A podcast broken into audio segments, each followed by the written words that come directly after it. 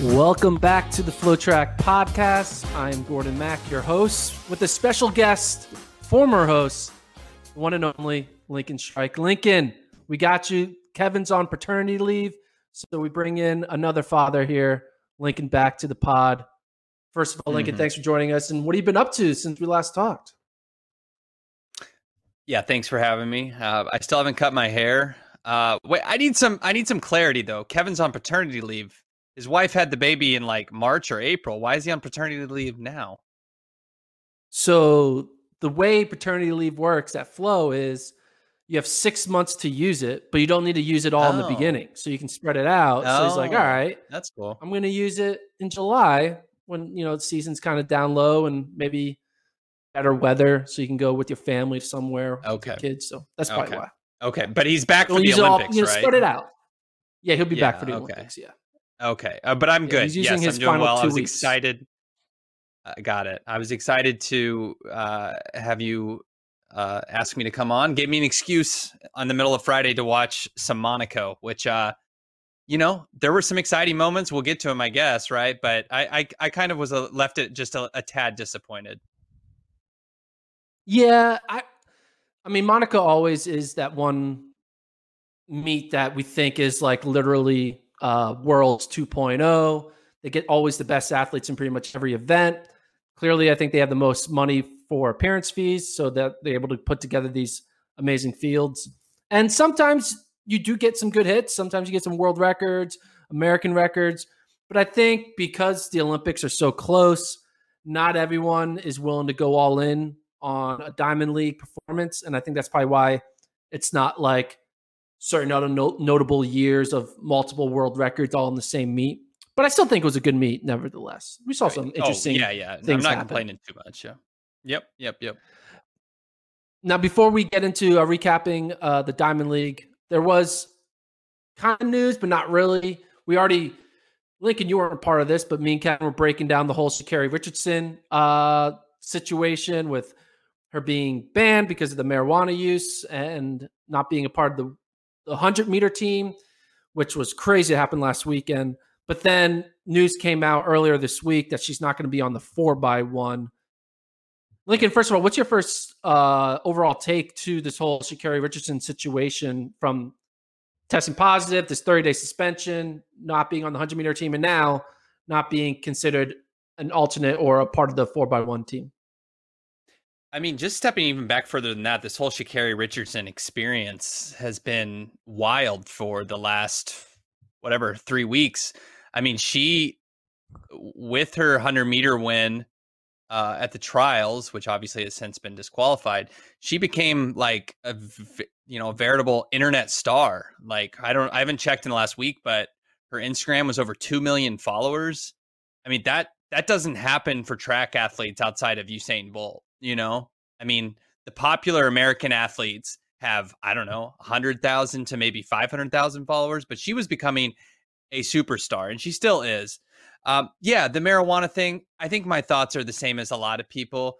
Um, it's incredibly, uh, yeah, it's incredibly dumb that marijuana is still considered a a banned substance and it's laughable that it's considered one because supposedly it has you know it can get improved performance i mean um not saying i've ever used marijuana i'm not not saying it either but i can tell you with relative confidence, it does not improve athletic performance. That being said, and, and I know she was mourning the death of her mother. And so that's what really complicates it. So I don't have like one strong take other than to say she shouldn't have smoked marijuana simply because it's in the rules and it jeopardized her chance to win an Olympic gold medal. But at the same time, she had extenuating circumstances, so I could kind of understand it. Um, and and it's just highlighted and i think most people now see it shouldn't be in the rule book that you get any suspension for using a, a, a substance like marijuana that's legal in oregon where she uh, i think used the the substance so it's it's a dumb rule but it's also a rule and i and i so i i think it's sad but by the letter of the rule she had to be banned. It was just blown out to an even bigger degree because of how big of a star obviously she had become. If this was any other random athlete somebody you know, any even somebody who would have won the the 15 or the you know the 800 it would have been nowhere near this big but because she was the best sprinter in the US, best 100 meter runner in the US and had really just like got this online personality going. It just uh it just took on a whole other thing. So, I guess I I think like I like most people I would say dumb rule, but it's a rule nonetheless. Yeah, I mean that was my reaction to dumb rule. I was more upset with the rule than the ban and all this craziness, but there was that glimmer of hope after she did get banned from the 100 that she would be on this four by one team and she wasn't put on it. Uh, there's different takes out there. I heard multiple theories. I heard a theory that she technically wasn't eligible to be selected to the four by one because in order to be selected, you have to be eligible the day you're selected, not eligible the day you run the race that you're selected for. So that was the argument. Like she could never have been in, on the four by one because the way the, they select the four by one team, for those who don't know, top four are automatically on it, and then there's two at large spots. And notoriously, those two at large spots have always gone the fifth and sixth place runners at the 100 meter final to avoid any controversy. But we never had a situation like this where clearly Sha'Carri deserves to be in that top six. Uh, but there was people bring up the rule books talking about that technically she wasn't eligible to be selected, but that's people kind of reading the rules in different ways. You know, some people were like, "Ah, that's just how you interpret it," and then there was other people who were saying that there was like conflict internally about whether or not what leg she would be able to run. Like she wanted to run the anchor leg, or her coach wanted her to run the anchor leg. They wanted her to run the third leg, and maybe that little argument in general caused them to just like not pick her at all to get rid of that controversy. The four by one is full of controversy with people dropping the batons, the order, people making the team, not making the team. Every year, without a doubt, four by one gives us something to talk about. But do you think that yeah, they I, should USATF should have found a way to put it on the four by one? I again, I come with it with conflicting things. Um, ultimately, I think no for a couple reasons. One, it this sounds like a legal mumbo jumbo, but uh, it sets a bad precedent. Um, people all of a sudden that if you if you don't go to the next people down on the list, um, they're you know people are gonna not make the final, but they're gonna be like in future years and be like, well, you picked somebody outside the the top six finishers with Sha'Carri Richardson. What's what's the difference here? You should pick me, and it could be a whole thing where, you know, when they have this system where they honor the top six, it, it's just much more cohesive. Also, it comes down to: Do I think she's gonna would eh, would necessarily test positive ever again? No, but let's imagine a just a crazy situation with me for a second where they go to Tokyo and she runs the final and they win whatever medal, and it doesn't matter if it's gold, but you know, bronze, silver, whatever. And then after that, she tests positive again for marijuana or something. Let, do I think again? Do I think that's going to happen? No. But imagine that her whole team loses their medal, and then it's like USATF. What are you doing, putting this person who who got hit with a ban on this team? So I get it from that perspective, not putting her on there, and then also the the fact that you know setting a bad precedent but I also, again, I not to complicate things. I also am like, you know, this would be a good story. And again, going back to her popularity, good for the Olympics too to have her in some event. Um, so I, I again, I see the pros and the cons. Ultimately, if I was making the decision, I'd come back to she can't compete. But man, this is so unfortunate. It's I, I can really see both sides, um, and I lean on the decisions that were that were made ultimately, despite you know NBA players coming into the fray and you know really popular people from from uh, our culture coming in and supporting her. I I I, I mean, heck, we had. Uh, you know AOC coming in asking for her to compete. It, things just got kind of absurd. I I think it was the right call for her to not be in the Olympics. Ultimately, if I really had to put my name on it and decide. Yeah, and even if you look at this like complex headline, Diddy addresses Sha'Carri Richardson's Olympic marijuana controversy. If they let Michael Phelps swim, they should let her run. And it's like, well, they banned Michael Phelps as well. They banned him for three months. This just happens that his ban and he didn't overlap with the Olympics. So like, yeah, exactly, forget, like exactly. Yeah, I mean, exactly. we. That's the thing about this whole situation is like, our sport is so weird with timeliness that if your ban happens to fall in the most important moment, because we don't have these important moments throughout the entire year, you know, it's a bigger deal. So that like there's people who just don't understand that like yeah, they're they're banning everyone equally.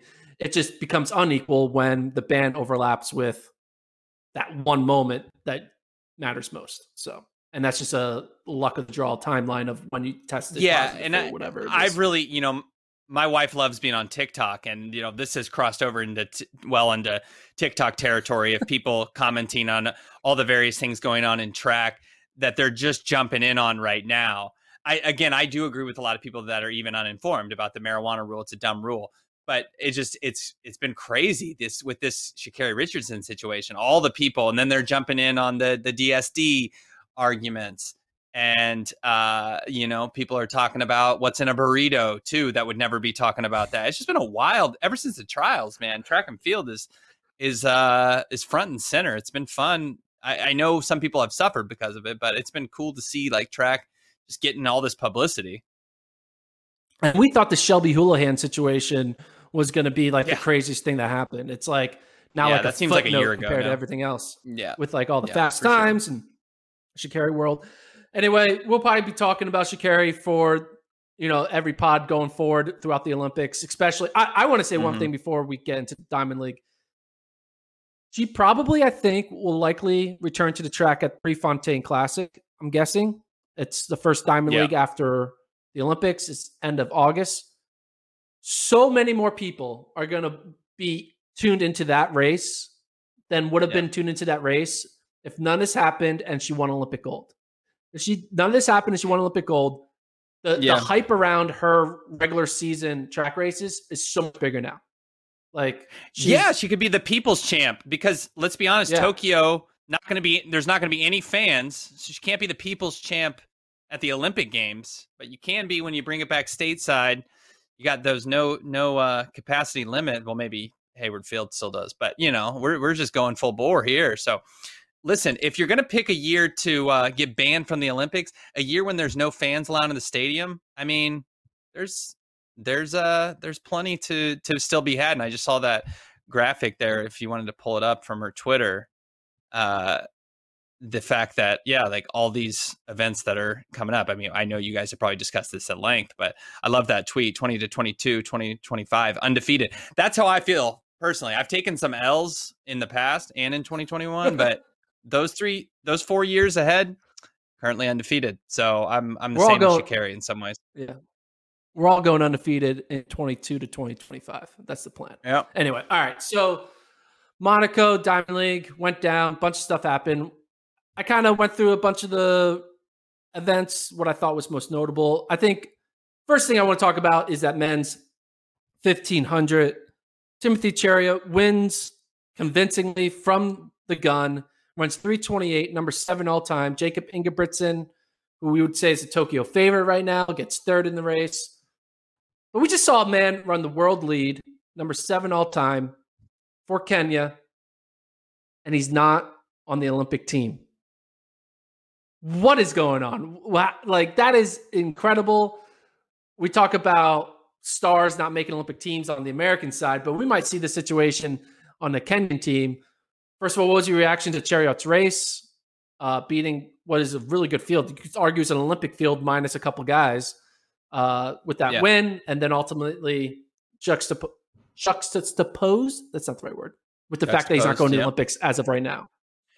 Is that okay? So you need to catch me up a little bit. I know he finished fourth at the Kenyan trials. Um, the good news is Athletics Kenya is notoriously uh, finicky with their process, so it always leaves open a po- possibility. When is the deadline that they have to announce their entries? Like, what? When is this officially happening for Athletics Kenya? So I'm not sure the exact deadline, but I do know that oh. they named the top three guys at their trials. The team.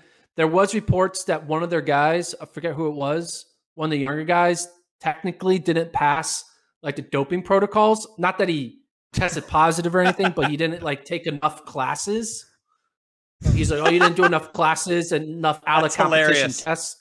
But he's like 19. Tim Cherry's like, oh, his team sorry. on it. it's like oh, it's like a they might be able to kick one out on a technicality and then put Cheruiyot oh in. God. Cheruiyot was asked, "Hey, are you going to be on the Kenyan team after this race?" And he said, "I hope so. I don't know yet, but this week I'll know." That comes from Nick Zaccardi.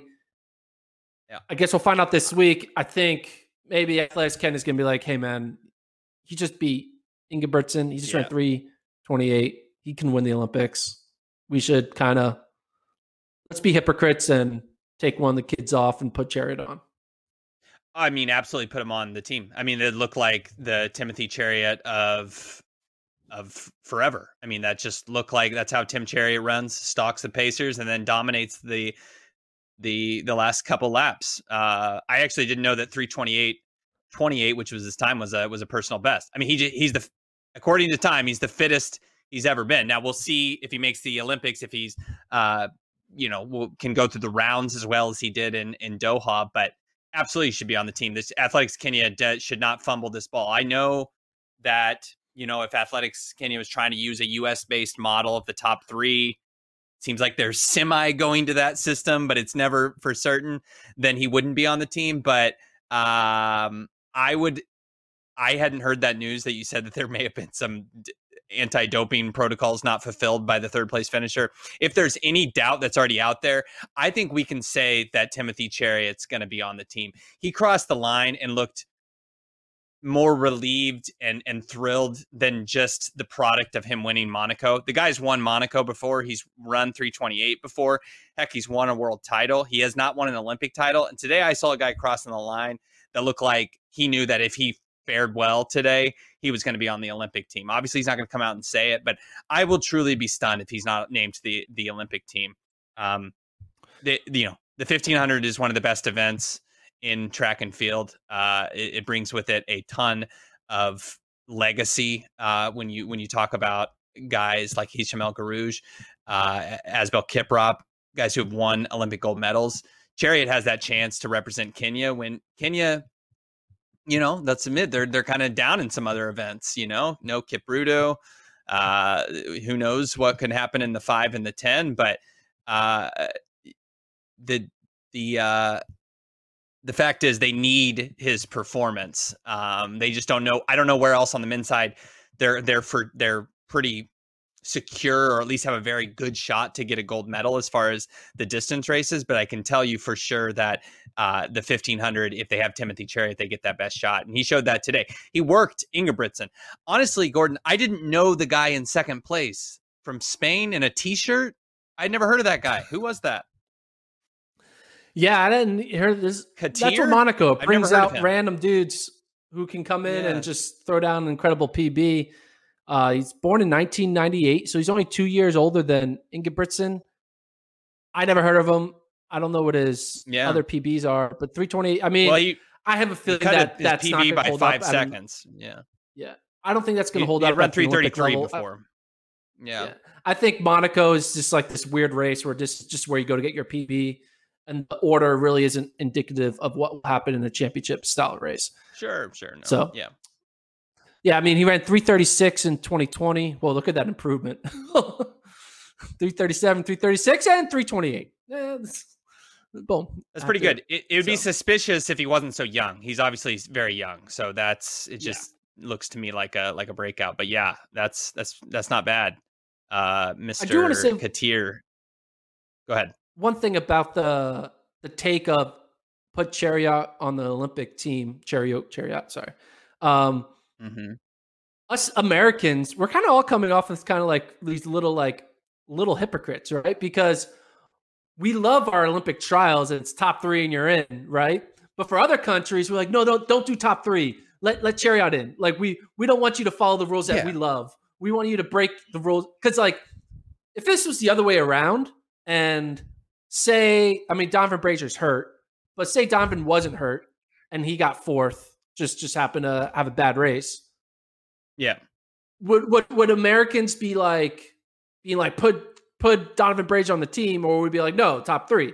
It's like one of these weird things. We want other countries to like go against their own rules because we we don't really care about their order of operations. We just we just you know I think it's kind of interesting, right? Like that we're like yeah, though, screw other, over your third place finisher yeah. at Kenyan trials. We want Cheria. We're in the US, we're just so plush with stars, and we've had you know this Olympic trials formula for so long that we know it's seal proof, uh, or not seal proof, but it's sealed. It's uh, you know, it doesn't matter if the world record holder it you know stumbles in a race it's over for them i mean that's just the way it rolls however in other countries they kind of have what i think of as the usain bolt rule when maybe they don't have as many stars but if they have a few and, and especially one like let's say as big as usain bolt yeah i don't care if he false starts in the jamaican final the dude was always going to make the olympic team because it would be a detriment to the country's athletic program if he if if something was to happen to that. US has so many stars, it doesn't matter, you know, even if Sydney McLaughlin fell in the final, you know, yeah, it would have been it would have been harsh on the on USATF just uh, as an image overall to not have somebody that good uh, in their in their uh, at the Olympic Games, but we also have tons of other stars. That's not the case. That's I mean, Kenya normally has stars, but not not as much now. They need Cheruiyot, and uh, they should do like what Jamaica would, would would have done ever. I think Bolt maybe had one issue where he like had a bad race at trials or something. I can't remember exactly, but they you know they named him to the team. It Kenya is at a stage they need to uh, deploy that program as well. You know, if it, if a guy in subsequent races has clearly proven fitness, put him on the team. I I'm sorry, third place dude. Maybe you'll have a chance down the road. We're talking about a guy who's won a world title. Um, you win a world title and you'll get such deference. So yeah, put him on the team. Men's uh, 1500 was great. Women's 1500 was even better. We saw mm-hmm. what I mean. It's kind of weird to call Kip Kipyegon pulling off an upset. She's Olympic champion. She's been running well, you know, pretty much the majority of her career. But her smoking Sifan Hassan in that final hundred at the in the women's 15, which was a fast pace. She ends up running 351 to Sifan's 353. Number two all time, if you don't include the China times. Number four all time, if you include those 90s China times. But 351 for Kip Kipyegon, well, that was, I did not see that coming. I was like, whoa, this is this is Hassan's time, not Kipyegon. But Kipyegon's yeah. like, don't forget about me. I'm, I'm one of the best in the world. I, you know, watching that race, I think, yeah, Kipyegon. I mean, she's obviously the reigning Olympic champion, and, and you know, not to be forgotten, she was she got silver in in Doha, so she's been good for the last couple years. Um, just right underneath Hassan's shadow, based off 2019 doing that 10-15 double. The thing today with Kipyegon for me, 351.07, so exactly a second off the world record.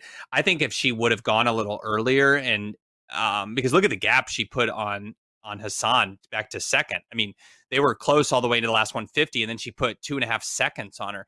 I think if Kipyegon would have gone a little earlier with all that, I mean, eh, hindsight's 2020, but I, I think she would have broken the world record today and maybe got under 350. Um, she waited and then absolutely crushed Hassan. You could tell she was just sitting on her. You could tell in the last lap that Hassan was doing all the work, was running out of steam, and that that Kipyegon was going to blow past her uh, yeah, you have to. I think you have to put her as the Olympic favorite at at this point, just given her not only her ability to time trial, but her uh, her record in championships, being the the the the uh, defending Olympic champion. And we don't know, you know, Hassan. Who knows what event she's going to do? She hasn't ruled out a triple. I don't think she should do a triple. Uh, but you know, it, it, there's just a lot of other stuff going on for Hassan. Kipyegon showed she's the class of the women's 15 right now.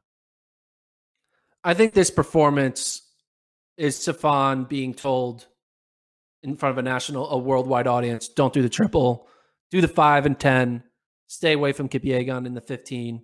You can be a double Olympic champion. Mm-hmm. No need to go crazy with this whole tripling craziness. Go for the 15, 10K, 5, 10K double, and she'll be the favorite in both of those. I mean, she still ran 353 well, in this race. Are you sure about that? I think she'll be the yeah, she'll be 100% the favorite in the 5 and 10.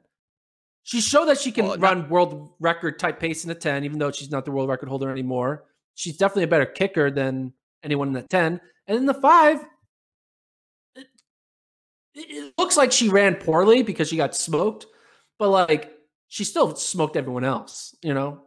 As long as there's no Kip Kipyegon, fresh Kip Kipyegon, you should be fine.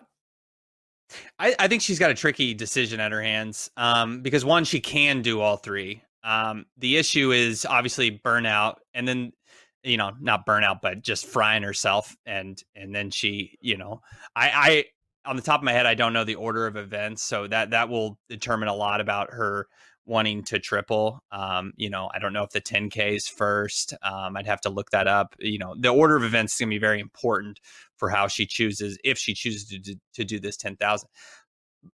But you don't think you don't think Letesenbet Gidey, the now the world record holder in the 10,000 would be the, the favorite there or in the 5,000? No. She also holds the 5,000 record. You still think it's Hassan? Yeah. No. Cuz it would Hassan has been able to show that she can run those times in that range.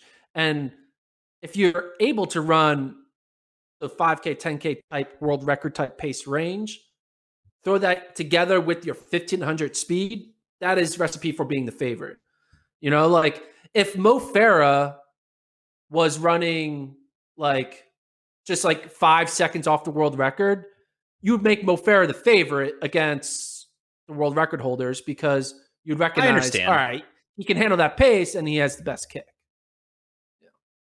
Yeah, yeah I, I, I get that. I mean, uh, you know, I'm mostly kind of playing devil's advocate. I'd still probably put her as the five and 10K favorite, but I, I do think Gidey will have a better kick. She's not the favorite in the 15 anymore. I can tell you, I can absolutely yeah. tell you that based on how confident Kipyegon. It's like she knew she was going to have a a kick to to beat Hassan and a absolutely you know normally a fantastic kicker. So maybe it was just an off day. I mean, she still Hassan still ran 353, but um I I don't know though if it'll make her reconsider the triple. I I think I I you know she may still look at it as I got to tweak a few things and I can beat Kipyegon. I dominated her in Doha. So we'll see. I would love her to do the triple though. Um, I don't think she'll be the favorite in in uh, in the 15 though. Lincoln, I have to ask you something. What? Have you ever spent like a long uh, days of work? You just like con- no, you didn't take any breaks. You skipped lunch. You were just like from nine to five. You were like super locked in, and you did everything you got to do. You completed the day it was a Friday. Yeah. And then at 4:59, you get an email asking you to do another 2 hours worth of work. How would you react to that 4:59 email saying you got to do two more hours of work on a Friday? Ah, uh, well, see, I don't hold types of jobs like that. That's that's big. That's that's the first thing how I react. But no, I would react uh, poorly to that. Um, I'm not sure what you're referencing, but um, but do tell me because I, I assume the answer you're looking for is you would not react well. What's what are you what are you referencing? Yeah, well, I'm trying to say because we're not elite athletes, that's like the closest we could get to having to deal with what happened in the men's steeple where they rang the bell lap twice. Oh, yeah. Where the yeah. look in the eyes of Keegan when he's crossing, thinking he had just finished his bell lap with an impressive kick, and then had be told you got to do it again, man. You got to you got to you got to kick again. You have to do one more lap. Was I felt so much pain in his I felt so much pain for him because he was sprinting so much in that second to last yeah. lap thinking he was coming home for a victory with the, going into the weekend, putting all that hard work and then being told right before you cross the finish line, hey, uh, we're going to need you to run again. We're to run one more lap. Well, the I, thing is I, I felt like they did him dirty. This happens Imagine this happened in the Olympics. I mean, we're fortunate that this, I don't know if they just have better officials at the Olympics. Like, you know, in the NFL, they have their best, so called best referees do the Super Bowl. To my knowledge, maybe correct me if I'm wrong, maybe a listener, this has never happened in, in the Olympics. I mean, can you imagine the disaster that this has happened? But uh, Monaco has had some issues in the past. I think back to 2019, that 400 fiasco where like uh, Jonathan Jones Jonathan and some Jones. other guy, yeah. I forget he literally, Jonathan Jones, literally, they called the race back. He literally ran the entire race, not knowing what was going. You know, if they that they had called it back. So Monaco's had its share of issues. My thing is, you know, we obviously have a universal track and field sign for the last lap. It's the bell what we need is when they mistakenly do the bell and the officials do that, we need a sign that everyone recognizes or a sound that everyone recognizes to call that bell off. Like a, I don't know, a siren or something, be like, so that everybody would know, hey, it's a mistake. We were just kidding. Don't that was a that was a false alarm. Because this happens more than people realize. Like I said, thank goodness it's never happened to my knowledge at the Olympics or on a bigger stage than this. But yeah, poor poor Kigen. My my thing though is also you're a world class athlete, and I know it's it is not his fault. I'm not blaming him. Did he not at any time look up at the clock when he was finishing when it still said like six minutes and something? And you're like, like, are you so tired that you can't put that together? That I'm not I'm not asking him to count laps, but like, what do you think? What is your brain? I know you're in a fatigued state, but are you looking at the clock and being like, putting it together that I'm sprinting? I heard the bell, so it should be the last lap. But at the same time, the clock is reading 650 something. So that can't be right. Maybe I should keep running. I, I just I have a lot of questions coming off of that. Basically, we need to figure out this thing with the officials. That's the first thing. The second thing is, especially at Monaco, because like you mentioned, all the money they put in this meet, they've had some snafus last couple years. But but but for the athlete, it's like you should probably know that you're not about to run 650 for a steeplechase. I don't know, but yeah, I mean, when you don't think you don't do math in your head, you're not thinking about time. You might think the clock is okay. wrong, and it's just, you know you're gonna you, are relying on the bell means I'm done. They yeah. how would someone why, why would a bell ringer lie to me in this case? They did, uh, but enough. yeah, Kigen, I'm trying to figure out what his final lap was. I mean, he was in the lead. I guess I can't remember. These splits are really weird. They don't tell you how fast the split. They're strange. They're every hundred meters, so that is uh, okay. why what, you would think you would need that? a split every hundred meters. Uh, I think at the, the bell screen. he was at. How do you read this? How do you read these splits? So I got screen, it. Elon. He was six fifty. He was six fifty seven at the bell, and then he finished eight fifteen. So he ran. Uh, he ran a seventy eight last lap. Okay. Yeah, they need to work or on these split graphics. Anyway. Yeah. So yeah, uh, but the win was good. I mean, that, I think it wasn't that crazy of a race. Poor got fifth in it just the wildness of Benjamin Kigen thinking he was coming home for dinner and then being told, no, gotta go out and do some more yard work for in front of his. You could just see he's like, God damn it, this is the worst thing ever. So felt bad yeah, for him. I mean, yeah, it's just you you forget. I mean, I haven't done a track race in in a million. Sorry, my phone thing is triggering off the thing. Um, people are texting me about the steeple thing. It's crazy. No, I'm just kidding. Um, you forget how much when you don't I haven't raced in a long time, but when you're kicking, you you really expend everything, and that was shown with with Kigen. Because I you know I think back of obviously lower stakes than this, but like Lopez Lomong kicked a lap early and sprinted all the way, and he was still able to run like a 59 last lap after running you know closing. So you thought maybe that could happen with Kigen because obviously everyone saw it. The announcers were like, "Oh God, they they rang the bell with 800 to go. We can we can tell what's going to happen and what they predicted was exactly what happened. Um, but man, he had absolutely nothing after that. So it's too bad for him. Luckily, it wasn't the Olympics. Yeah, luckily it wasn't the Olympics. It's like, yeah, if you if you want this to happen, you happen.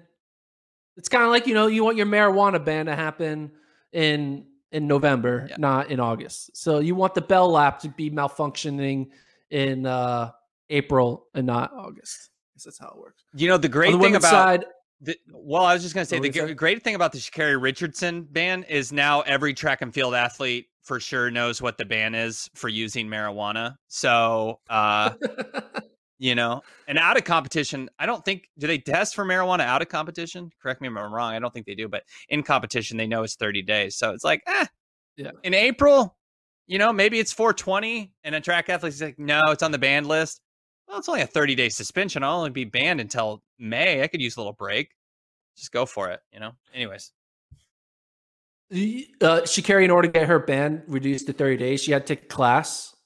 I wonder, like, yeah. who else is in that class with her? Like, if it's an in person class, and be like, oh, yeah, what are you in for? but, like, you're like, oh, what are you here? Like, oh, yeah, my uh, my mom does, or my dad doesn't want me to smoke weed anymore. I'm 16 whatever. He needs wants me to focus on my history class. Sha'Carri's like, yeah, yeah, I'm not going to the Olympics. it's, it's yeah, it's anyway, tough. Okay. That's a it's a rough crowd. Going down the list, women's steeple. American record attempt almost. Uh, Emma Coburn was in the. She just needed what a 70 second last lap to break nine minutes. Oh my god! In the steeple, and then she hit that final water barrier, which she normally never does. She's normally pretty good on hitting that final water barrier clean. Reminded yeah. me of Evan Jager back in 2015 in Paris, where he was on pace to break eight minutes in the steeple and hit the final barrier and wasn't able to break that eight minute barrier. I kind of felt the same way here. Um, steeple, man, you need everything to go right. You need that perfect pacing. Yeah. You need to feel right in order to get a, a good PB. But Coburn looked good. It makes me think Coburn, while she didn't get what she wanted here, I think Coburn could win the Olympics. Oh, absolutely. I think she should take away more positives than negatives here. I mean, that you compared it to the Evan Jager's Paris thing. I mean, that was just a, a straight up like uh, clipping of the, you know, this was a water barrier. So it's obviously a little different. Um, she was right there neck and neck with Kiyeng.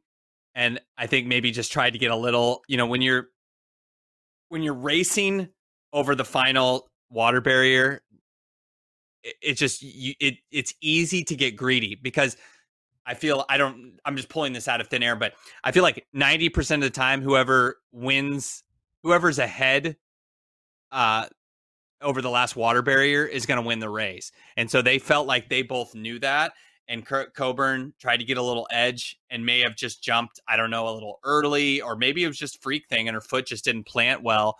Um, but yeah, you feel for. Her. I mean, she still ran 909, and you know she would have set a personal best if that wouldn't have happened. I think. Um, so I I truly think she would have won this race because Kiyeng I didn't close that well. It really wasn't a good lap for, last lap from anybody. She didn't close that well. I I think Coburn you know, who's normally lock solid, rock solid over the barriers. This was just a rare, like one of those like crazy occurrences, freak things that usually would never happen. Uh, previously, I can't remember her falling on a barrier. So um, I think you have to take a lot of confidence. Obviously, you take more from a win and an American record. She didn't get either of those today, but she was up there the whole time and didn't have to, you know, it wasn't a situation where she was like, oh, I have to rally and wait for these women to fall off a fast pace. No, she was up there. I mean, I think she hit three th- or 2000 meters in six minutes so on nine minute pace ready to possibly break nine and get her american record back um, but uh, i don't know just that last little barrier c- caught her but yeah should definitely take more positives than negatives from this race today yeah i agree with the positives over negatives my one the one negative that can come from this race is a mental negative where let's flash forward a month from now you're in the olympic final you're in the same type of position that you were in this race. Maybe there's two others around you, so you know you're kind of broken away. You're in that top three.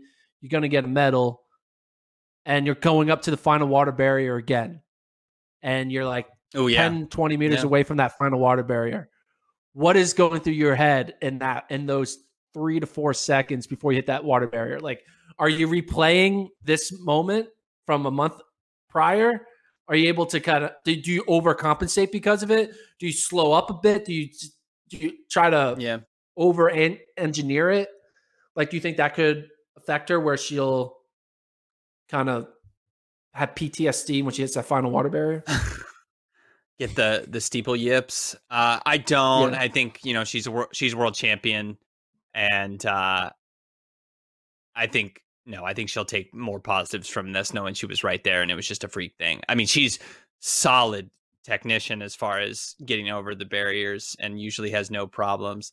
Um, you know, it just so happens in domestic races, she's always leading at this point. She had to do a little bit of the chasing here. Not that she's for you know foreign to that. She's you know won a couple medals and uh or has won three medals excuse me and uh you know been a world champion so no i she's not going to get psyched out from this there's no way there's no way. Um, and you know, I, I, you almost, I mean, if you wanted to have rose rose colored glasses, rose tinted glasses, you could.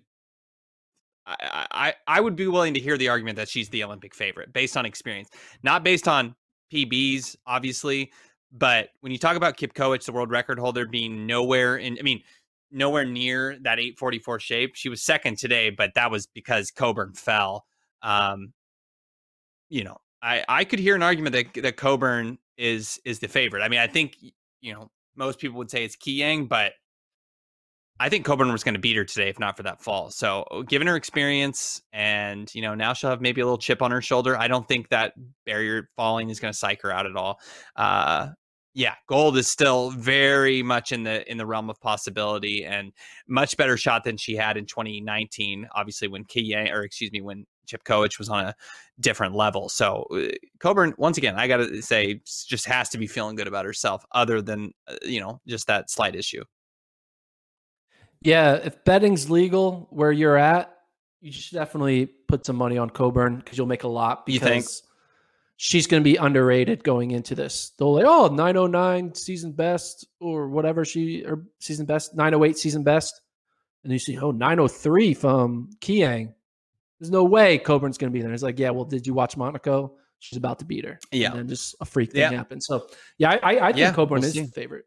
I'm, I'm willing to declare really? it now. Official. Coburn favorite. It's it's tough. I it, yeah, I mean, obviously Chip made she could gain some, you know, enough fitness to where she's back to some, you know, she doesn't have to be in 844 shape to to win gold. Um, that is Chip. You know, if she can get in the 850 range fitness, I think she can probably outrun everybody. But you know, I don't think there's enough time between now and the steeple final until then. So I, I'm I'm still leaning towards Kiyeng, but um, but yeah, I I can understand that. Like I said, I can understand the the the argument for for Coburn.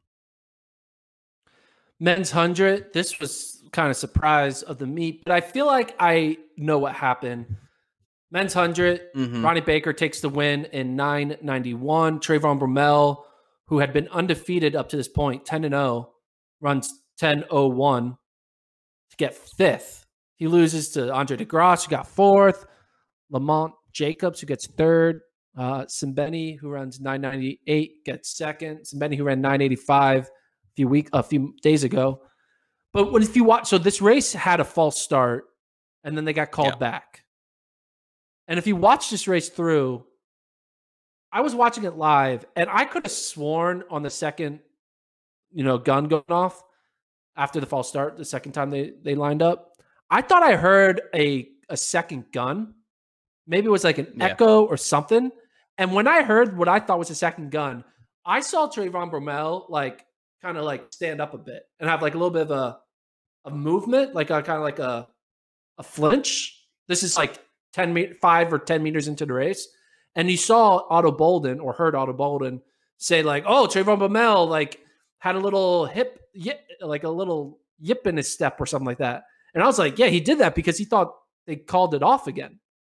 And then, then after that, it was over. And Baker, who's one of the best in the field, was able to pull away. But I think this is purely, I think Bromell purely got fifth in this race because of him thinking there was uh, a second false start. Yeah. Um, I didn't see it as that. I'm not saying I, that you were wrong as far as a a a uh, like that he was maybe gathering himself for another false start. I did hear that that like that echo, either echo or the gun, or I I thought you're the same thing. I thought the race was going to be called back again. In general, when there's a false start, things kind of can get a little wacky. What I saw though from Bromell was it looked like his foot or his spike got caught during his drive phase. So it looked like he tripped a little bit to me, but maybe you're right. And, and, and it was like a him slowing down to think it was a, another false start. To me, my eyes, I, it looked like he, his spike got caught. And then, so he, he stumbled a little bit. In any case, I, you know,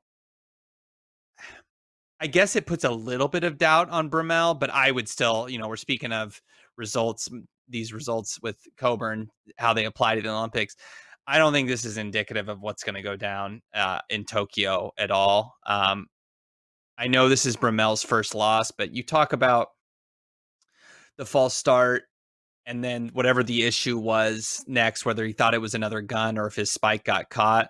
Um, he's he's still the favorite. He should still be the favorite here. Um, I think it was a you know he he doesn't have to get a fantastic start, but to get this bad of a start, it, it was it was too much to overcome. He also shut it down a little bit at the line.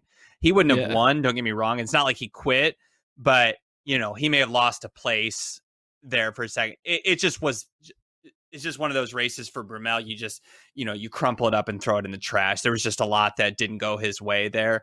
Um, and uh, so I, he's still the only nine seven guy in the field, or the guy who's going to be able to run nine seven in the final. I think Ato Boldon said it. If it's a nine seven race, he's the only guy who's going to win in the at Tokyo. If he gets in the nine nine, so it's it's really anybody's race. So uh, I think this is one bad race of the year, and I think everything else is going to be good. Yeah, and big ups again to Baker. Not to undermine what he did, winning this race is clearly shows that he is one of the favorites to get a medal. Um, I think yeah. his ceiling is gold, provided Bromell has a bad race. But I feel like his floor is now like maybe bronze. I feel like he's showing that, hey, I'm going to be top three no matter what happens. I'm going to show up. I'm experienced. I've been through this game a lot. It may be my first Olympics, but like my my floor is is bronze. My ceiling is gold, provided Bromell is a bad race, but my floor is bronze. Yeah.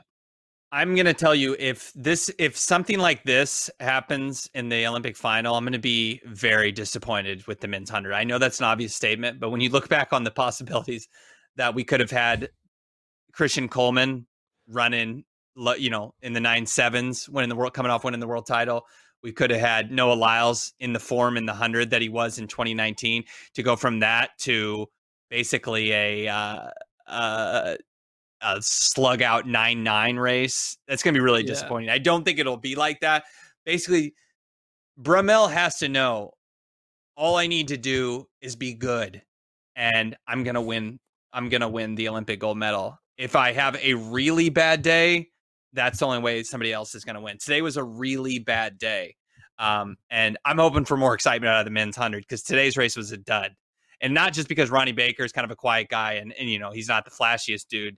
And so I, it's not that I didn't want him to win and nothing like that, but 991 in this in this field with the way Bromell's running is is considered a dud. So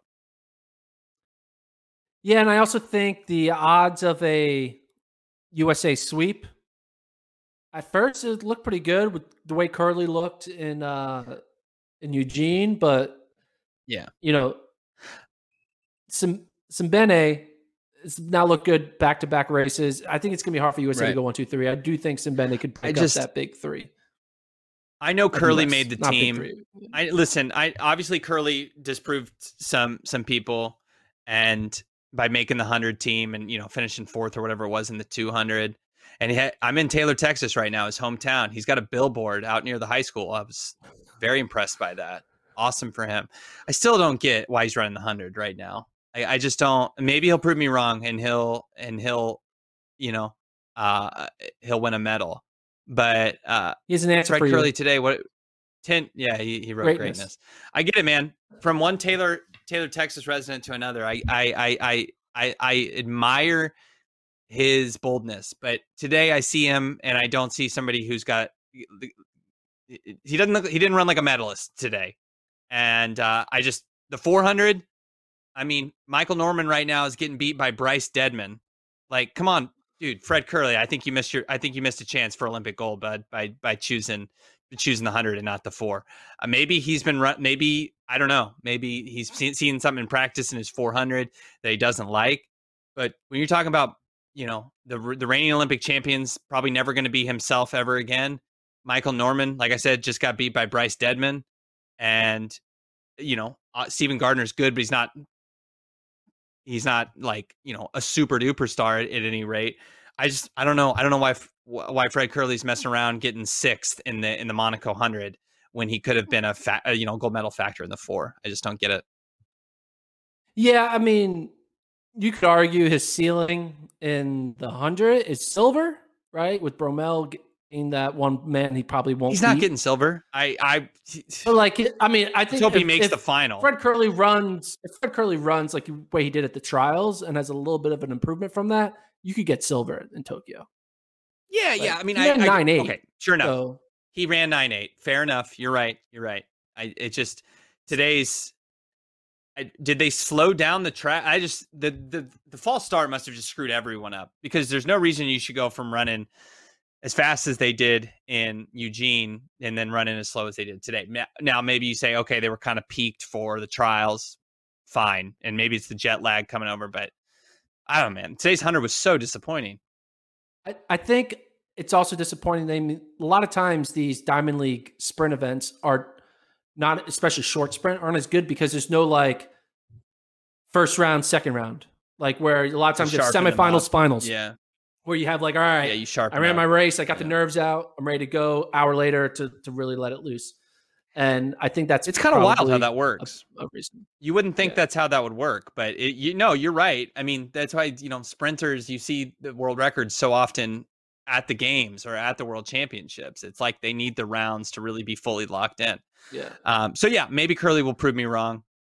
You know, they'll have it. They'll have a hundred like this again, and then he'll run uh, uh, uh like today, and he'll run 985, win the gold medal, and I'll, I'll be the big. I'll be the town idiot of Taylor, Texas, when he has a, a parade here. But I don't know. Today, not so encouraging for him in the 100.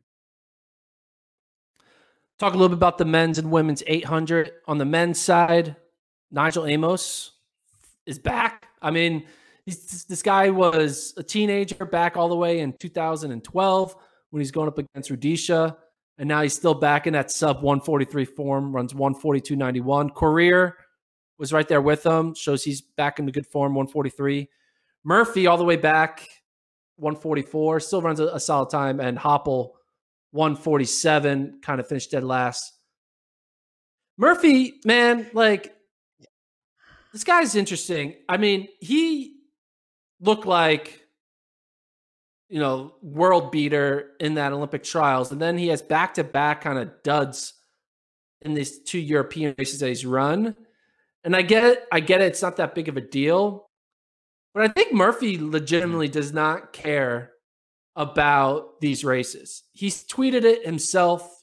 He tweeted the only thing that matters is the Olympic trials. It doesn't matter whether you're running 150 or 142, winning getting first or dead last. I mean, I'm paraphrasing what he said, but uh, what are your what's your reaction to Murphy coming off of a 143, beating a, a good mm-hmm. field in the, in the U.S. to now having back to back like subpar races. I mean, he ran fast here, but he got beat by yeah.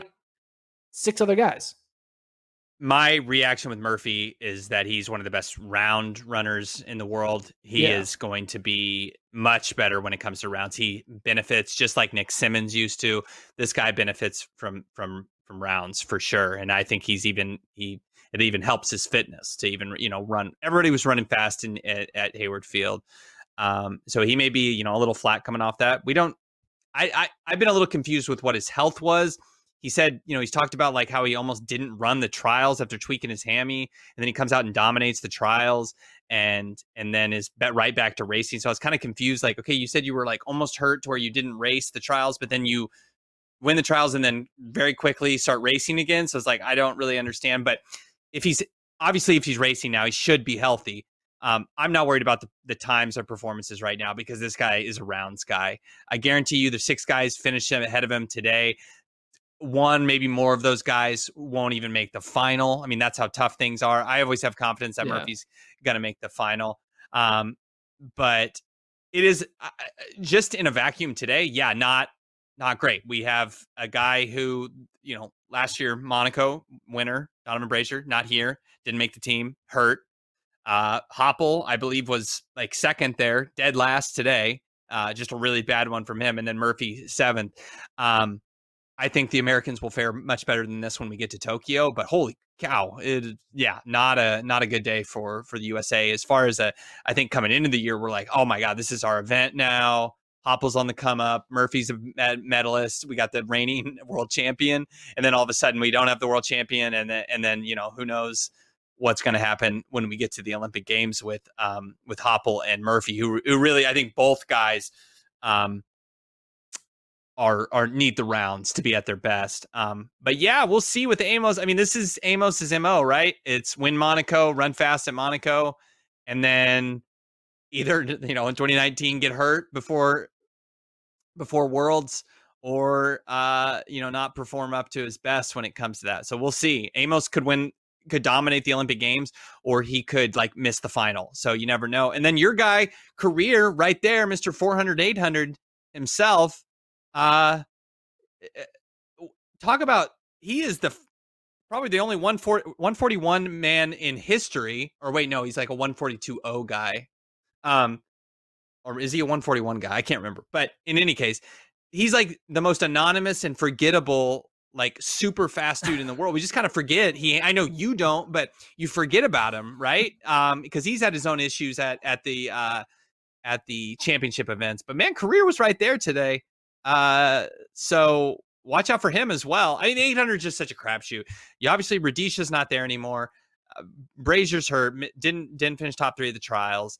It, you can't, there's no favorites. You can't pick a favorite right you think now. We'll, you can't pick Amos. He's so d- spotty in, in in championship races. There's no favorite right now. Do you think it'll be like 2017 or like Boss one? Pierre Ambroise? Like, yeah. Yeah.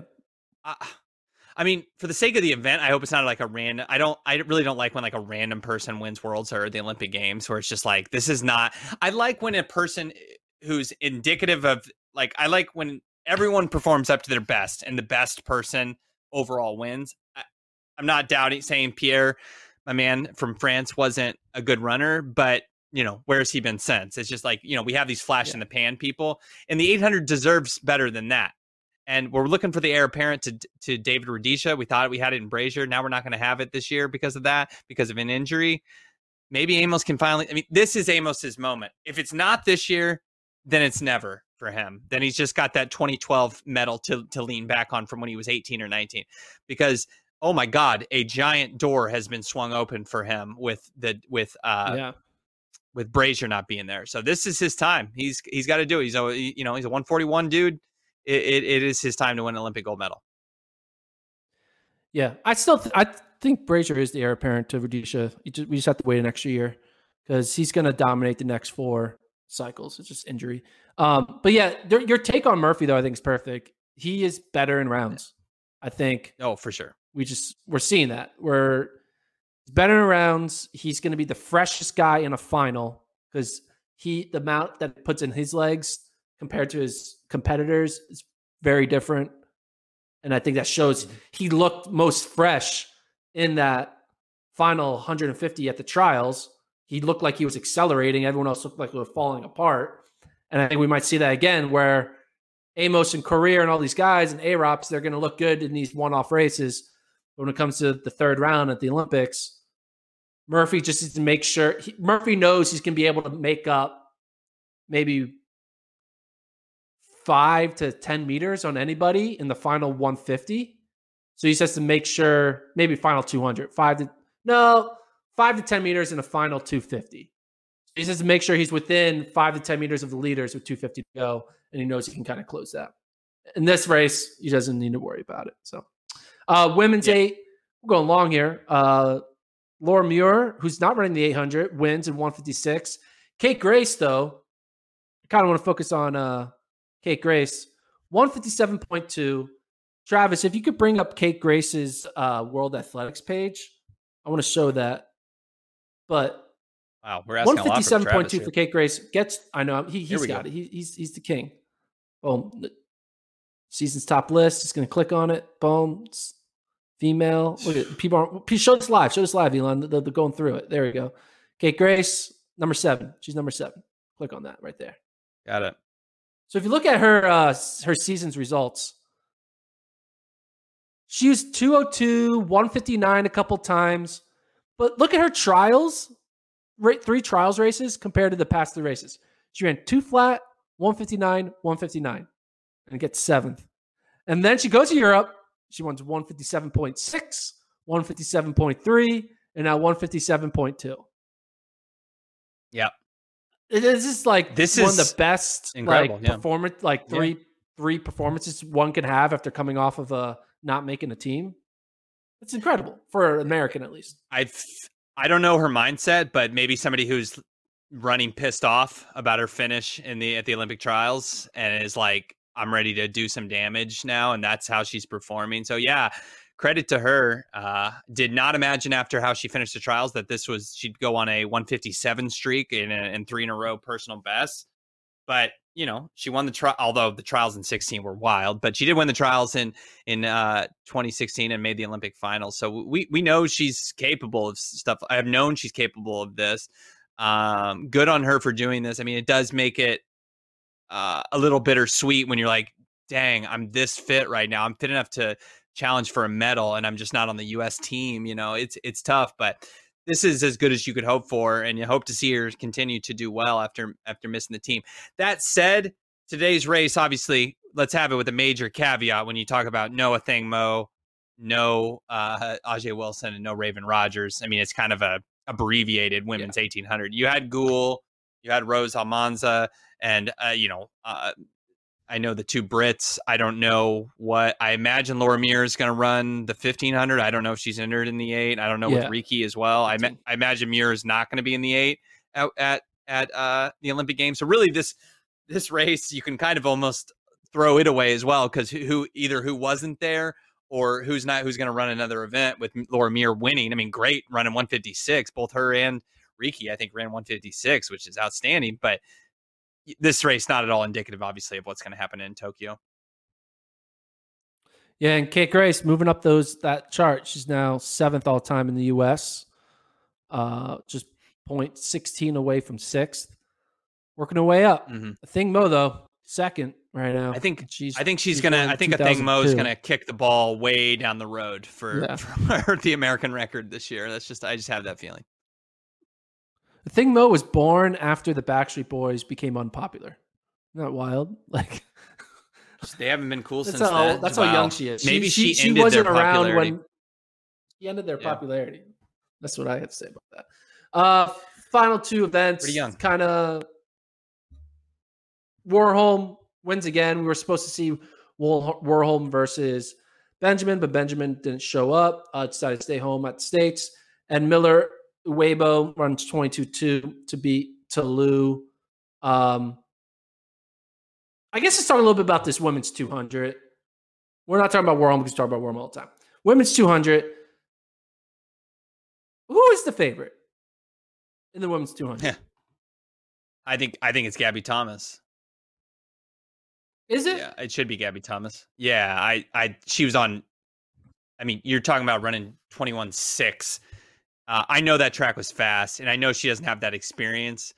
Um, I I think it's Gabby Thomas. I, I would uh, feel pretty confident putting some cash down on Gabby Thomas right now. I think she's on a whole different level. This race was such a dud today. I I like I don't know what why it was so slow. Why Monaco did they put syrup on the track? Like I just so many races were slow today. I don't know like I, I, I honestly am like a, a little. That's kind of why I came on saying I was disappointed. Like the distance races were fine, and but the sprint races were so slow. Like 22, 23. What what place would that have been at the trials? Like seventh? Yeah, well, I mean, I forget where, where everything uh, was, but like that time is so slow based on uh, what we saw in Eugene. And and I know it's a different race. Um, but yes, I know Thomas has given up tons of experience, but if this is what a field of Miller, Uibo, Talu, Fraser Pryce is going to put down, Kambundji, who's a medalist, um, I I haven't seen anything close to as good as as what Gabby Thomas has done. I think she's the favorite. Okay. Okay. First of all, one thing I've learned after you know analyzing these sprinter events over the past few years is that like you got to look past the times. Like, yes, you're like, Whew, well, Gabby Thomas runs 21 6. She beats this field by almost a full second, you know. And yeah. when you look at Gabby Thomas's resume, her resume is just a time. It's not a resume of beating Miller Uibo, of beating Fraser Pryce, Fair. of beating Thompson, of beating Ta Lou. That's why I'm starting to think that, like, maybe low key, Miller Uibo should be the favorite due to her experience, and that she is collecting some wins against some more impressive individuals versus Gabby Thomas, who has an impressive win against the clock. But also that she her she has impressive win. I mean, she beat who got uh Neva Battle to like Jenna Prandini. They're yeah. great, but like we are we're kind of putting some rose colored glasses on our own trials. And justifiably because they ran a fast time. But has Gabby Thomas raced Miller Uibo this year? or Shelly-Ann Fraser Pryce? I, Gabby Thomas's situation has been weird because Thompson? last year you remember she meant she had that like suspension for a little bit. Obviously, last year was mostly lost to the pandemic, but she had that like whereabouts confusion last year, and she wasn't a top tier athlete back in 2019. So this is Gabby Thomas's really coming out party. So no, she hasn't. I just think back of okay, Miller Uibo wins today. Historically, you know, I know she's she won the Olympic gold in the 400 in 2016, but in other times, you know, she's she hasn't she always uh, hasn't always lived up to the hype in in uh championship races. She ran fast in Doha but got second. I just think Thomas is she's clearly in her best event. Miller Uibo's best event maybe the 400. She's not even running that at the at the Olympic Games. Uh, you've got Son or Shelly-Ann Fraser Pryce clearly better in the in the hundred. I I just look at it as Gabby Thomas, a 200 meter runner for sure. And she's running 21 6. Yes, she's unproven, but she's also an NCAA champion, a US champion. I, I know the Olympics are a different beast, but I, I just, I don't know. I, I, I think if she can just stay in her lane, obviously a big cliche, she should beat everyone. I think she's way fitter than anyone else in the two right now. Um, She's given up tons of this, experience, but I think she's. If you look win. at this, yeah. If you look at this screen right now, Shelly-Ann Fraser Pryce ran twenty one seven nine at the Jamaica trials. Yeah, and she just got beat by two athletes in uh, Ta Lou yeah, and um, Miller Uibo. Like, I just think that we may be kind of like I'm going to say this. I have a feeling that I could see Gabby Thomas saying, I could see. I'm not going to predict this right now, but I'm going to kind of. Uh, we'll see. Here it is. I'm, I'm making a prediction. Here, you ready for it? I think. Yeah, I'm ready for your prediction. A Jamaican, either Jackson or Fraser Pryce, wins the 200. I think Miller Uibo gets second. I think Gabby Thomas gets third. Okay. Gabby Thomas third. Man, I will be surprised if that is the result that happens. I, d- I do I don't think you go from running 21 6 to running uh to getting bronze, but you know, experience matters. Um well, can you see Shelly-Ann uh Fraser Pryce going from running 21 7 to getting third in this Monaco race? Because that's what happened. Yeah. Um she here's the thing though. Fraser Pryce also like had a bad hundred a couple days ago, if I'm not mistaken. I'd, I'd have to know exactly what it was, but you know, one Shelly-Ann Fraser Pryce more of a hundred runner, but Fraser Pryce uh, had a had a pretty rough race recently in the hundred. So maybe something. I'm not saying she's injured or that she suddenly lost fitness, but uh, I don't think it's just we can obviously use the transitive property to talk about look at Shelly-Ann Fraser Pryce, what she's run, and then now look at where she's finishing to suggest that that would necessarily happen with, uh, with, um, with Gabby Thomas. So, um, now that we've got it on the background, yeah, that she ran, they ran this race, uh, and she got second for Fraser Pryce. There we see it to uh, her countrywoman Thompson, um, and she still ran in the 10 eights. That is Shelly-Ann Fraser Pryce. So it wasn't a horrible race, but you know, Fraser Pryce, we're used to seeing her in the 10 sevens. Um, so maybe not, just maybe it's not quite there right now. Maybe that was the story today.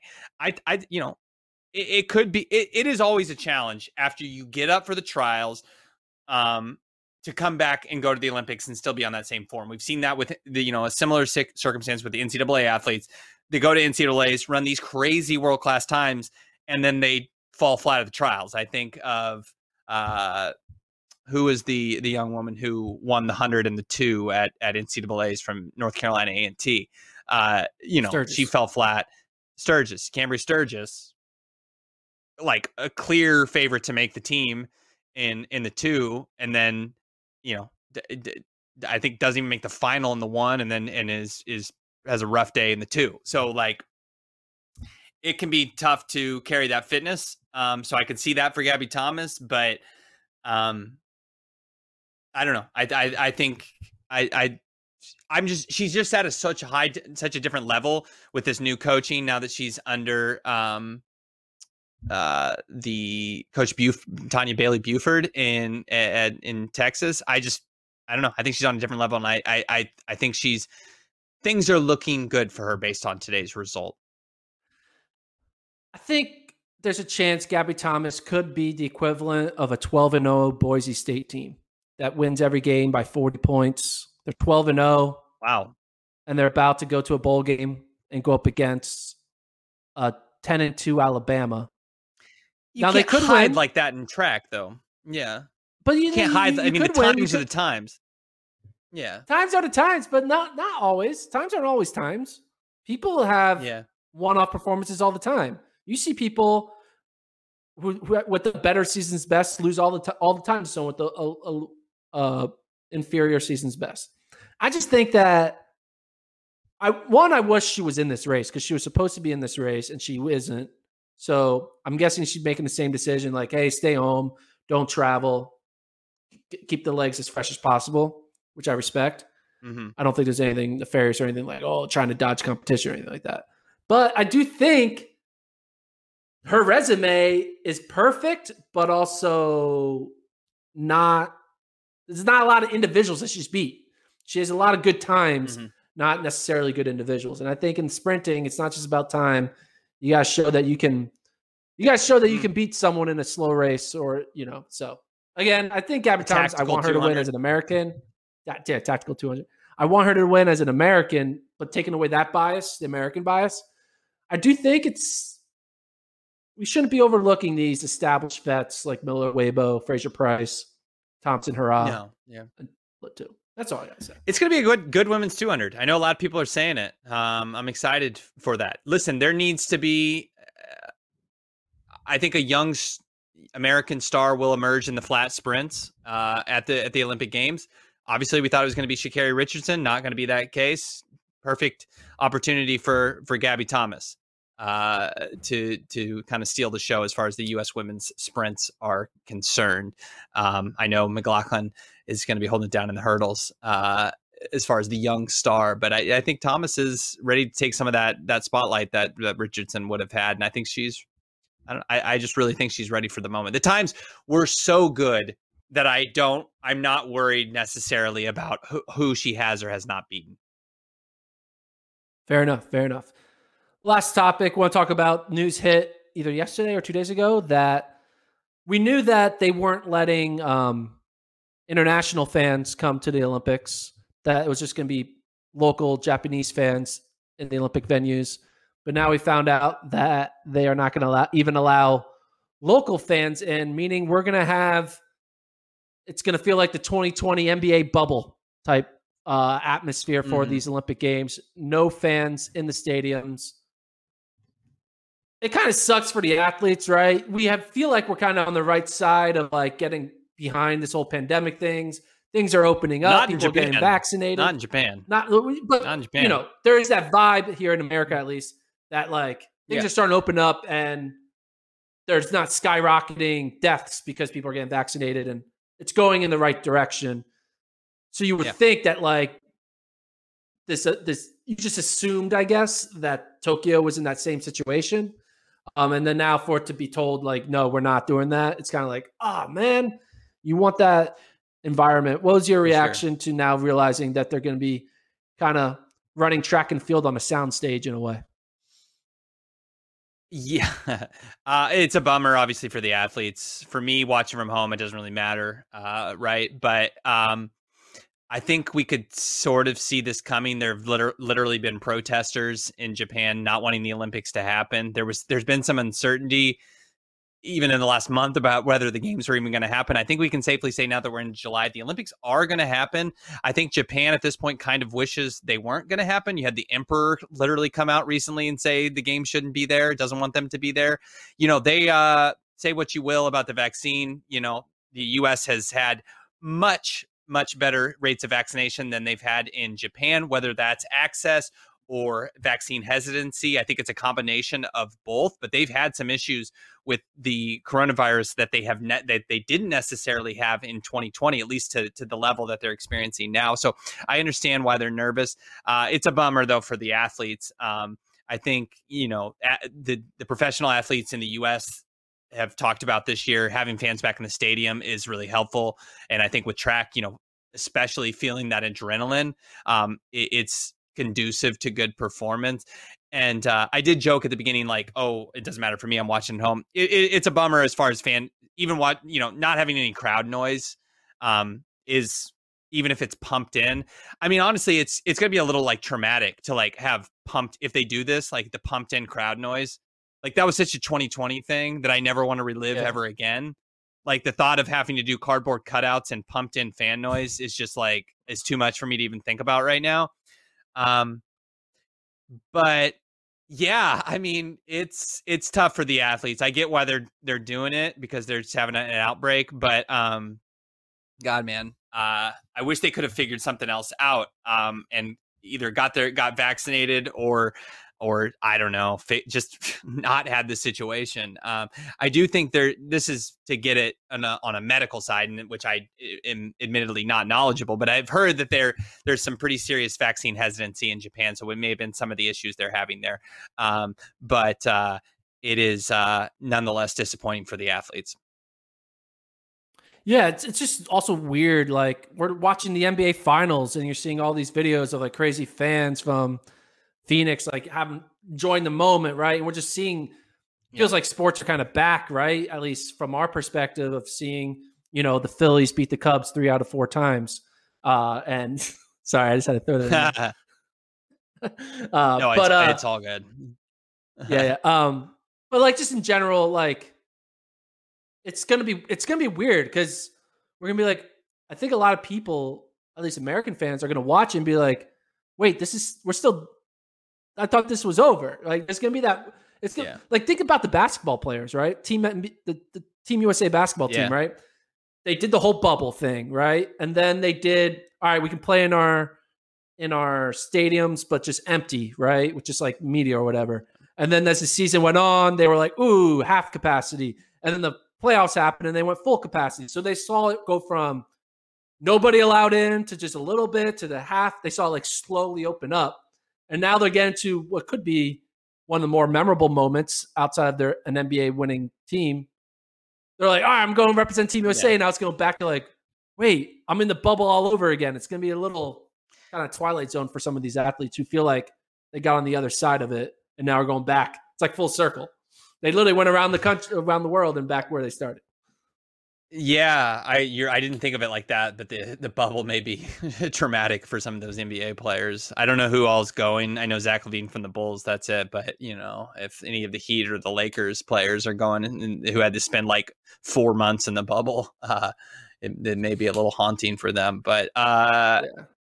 yeah, it's a it's a bummer. I mean, I, I don't know, man. It's I think it's going to be obviously the news registered quite a bit, but I think it'll really hit most of the world when they're actually watching the Olympics, and that's where you'll see it pop up on Twitter. Like, there's no fans. What's going on? You know, uh, people just don't.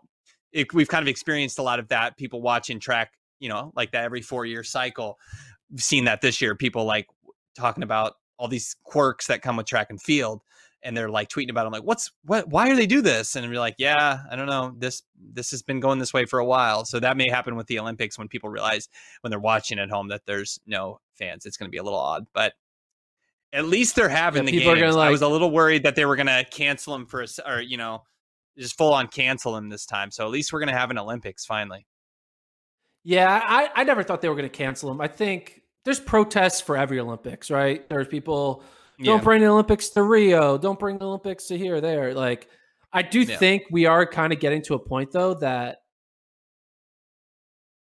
the Olympics may need a kind of transition into like a cyclical venue where like, all right, these four cities host it every every four years, right? And just oh, start oh, building billions of dollars of new stadiums. Not a good idea in random cities around the world. No, I'm just kidding. Yeah, mm-hmm. well, they just go seen, empty you know, immediately like, after.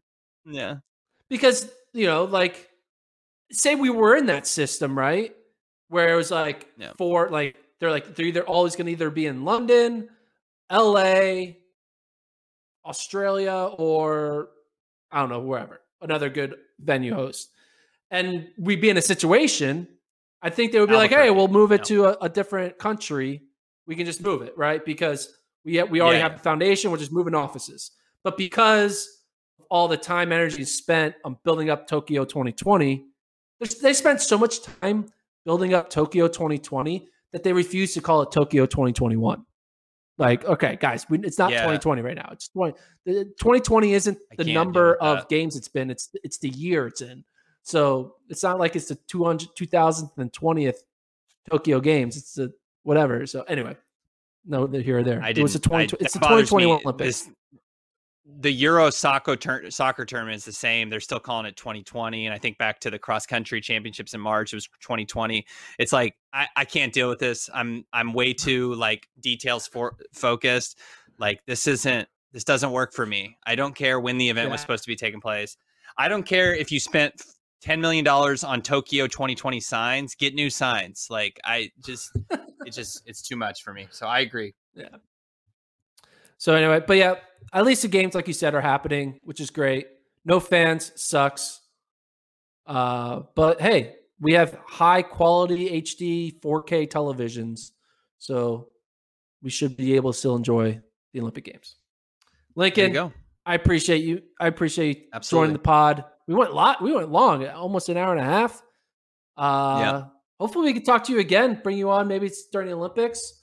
If you're watching it, we should have some good uh, chats. Kind of react to some of the crazy races? Sounds good. Yeah, just tell me when. Yeah. So, guys, thanks for joining us. Be sure to like, subscribe, rate high. I don't know all that stuff you do on the internet, but we'll be back. We probably won't go live next week. We'll do, probably do three uh, interview podcasts next week, but then Kevin is back after his two week paternity leave, and we'll be back live to preview the Olympic Games. Thanks for joining, guys.